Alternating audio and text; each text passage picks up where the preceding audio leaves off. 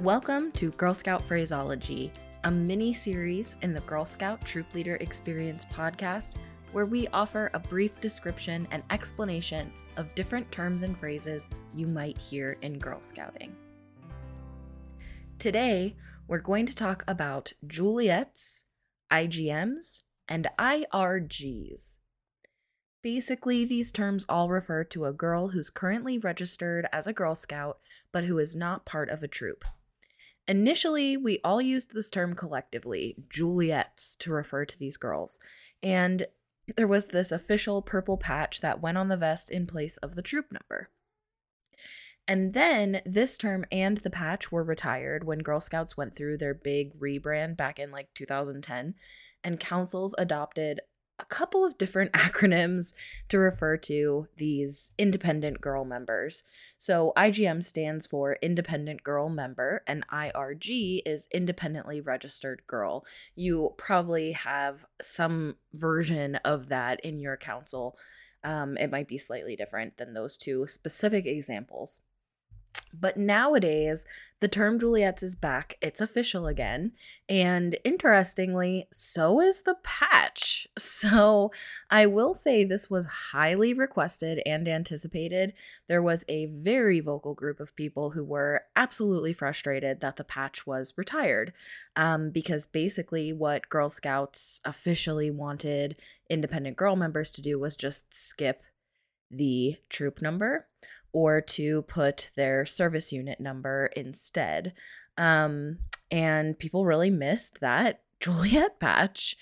Um, and honestly, even though the phrase was technically retired, there's a lot of people who never stopped referring to independent girls as Juliettes anyway.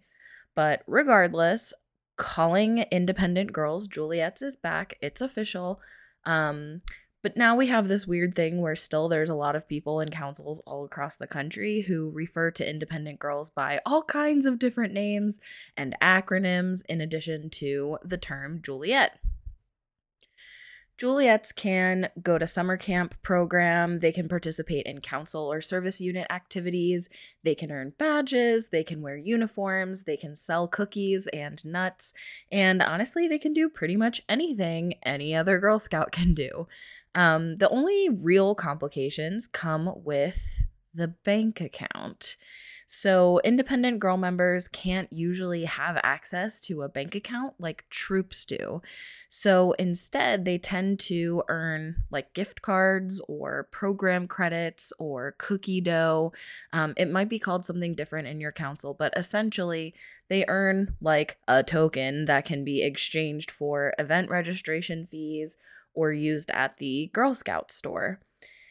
And the reason for this has to do with like tax codes and nonprofit status and all that crazy financial and legal jargon that basically means Girl Scouts as an organization can't pay an individual member actual money for their labor.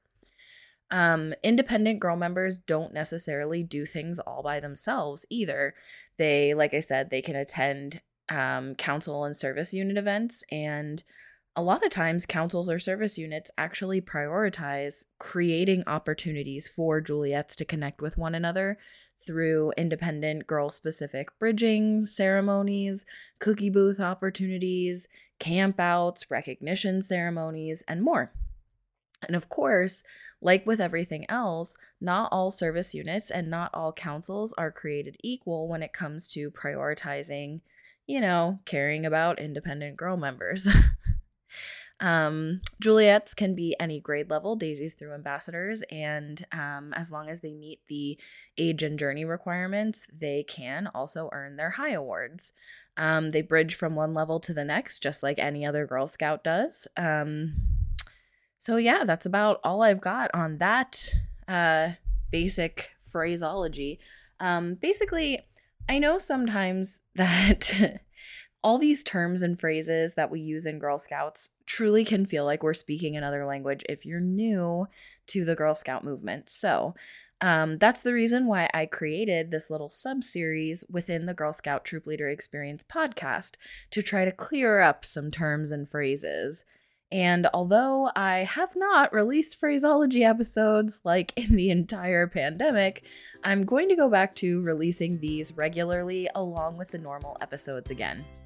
So if there are any terms or phrases you think should be included, let me know at girlscoutpodcast at gmail.com.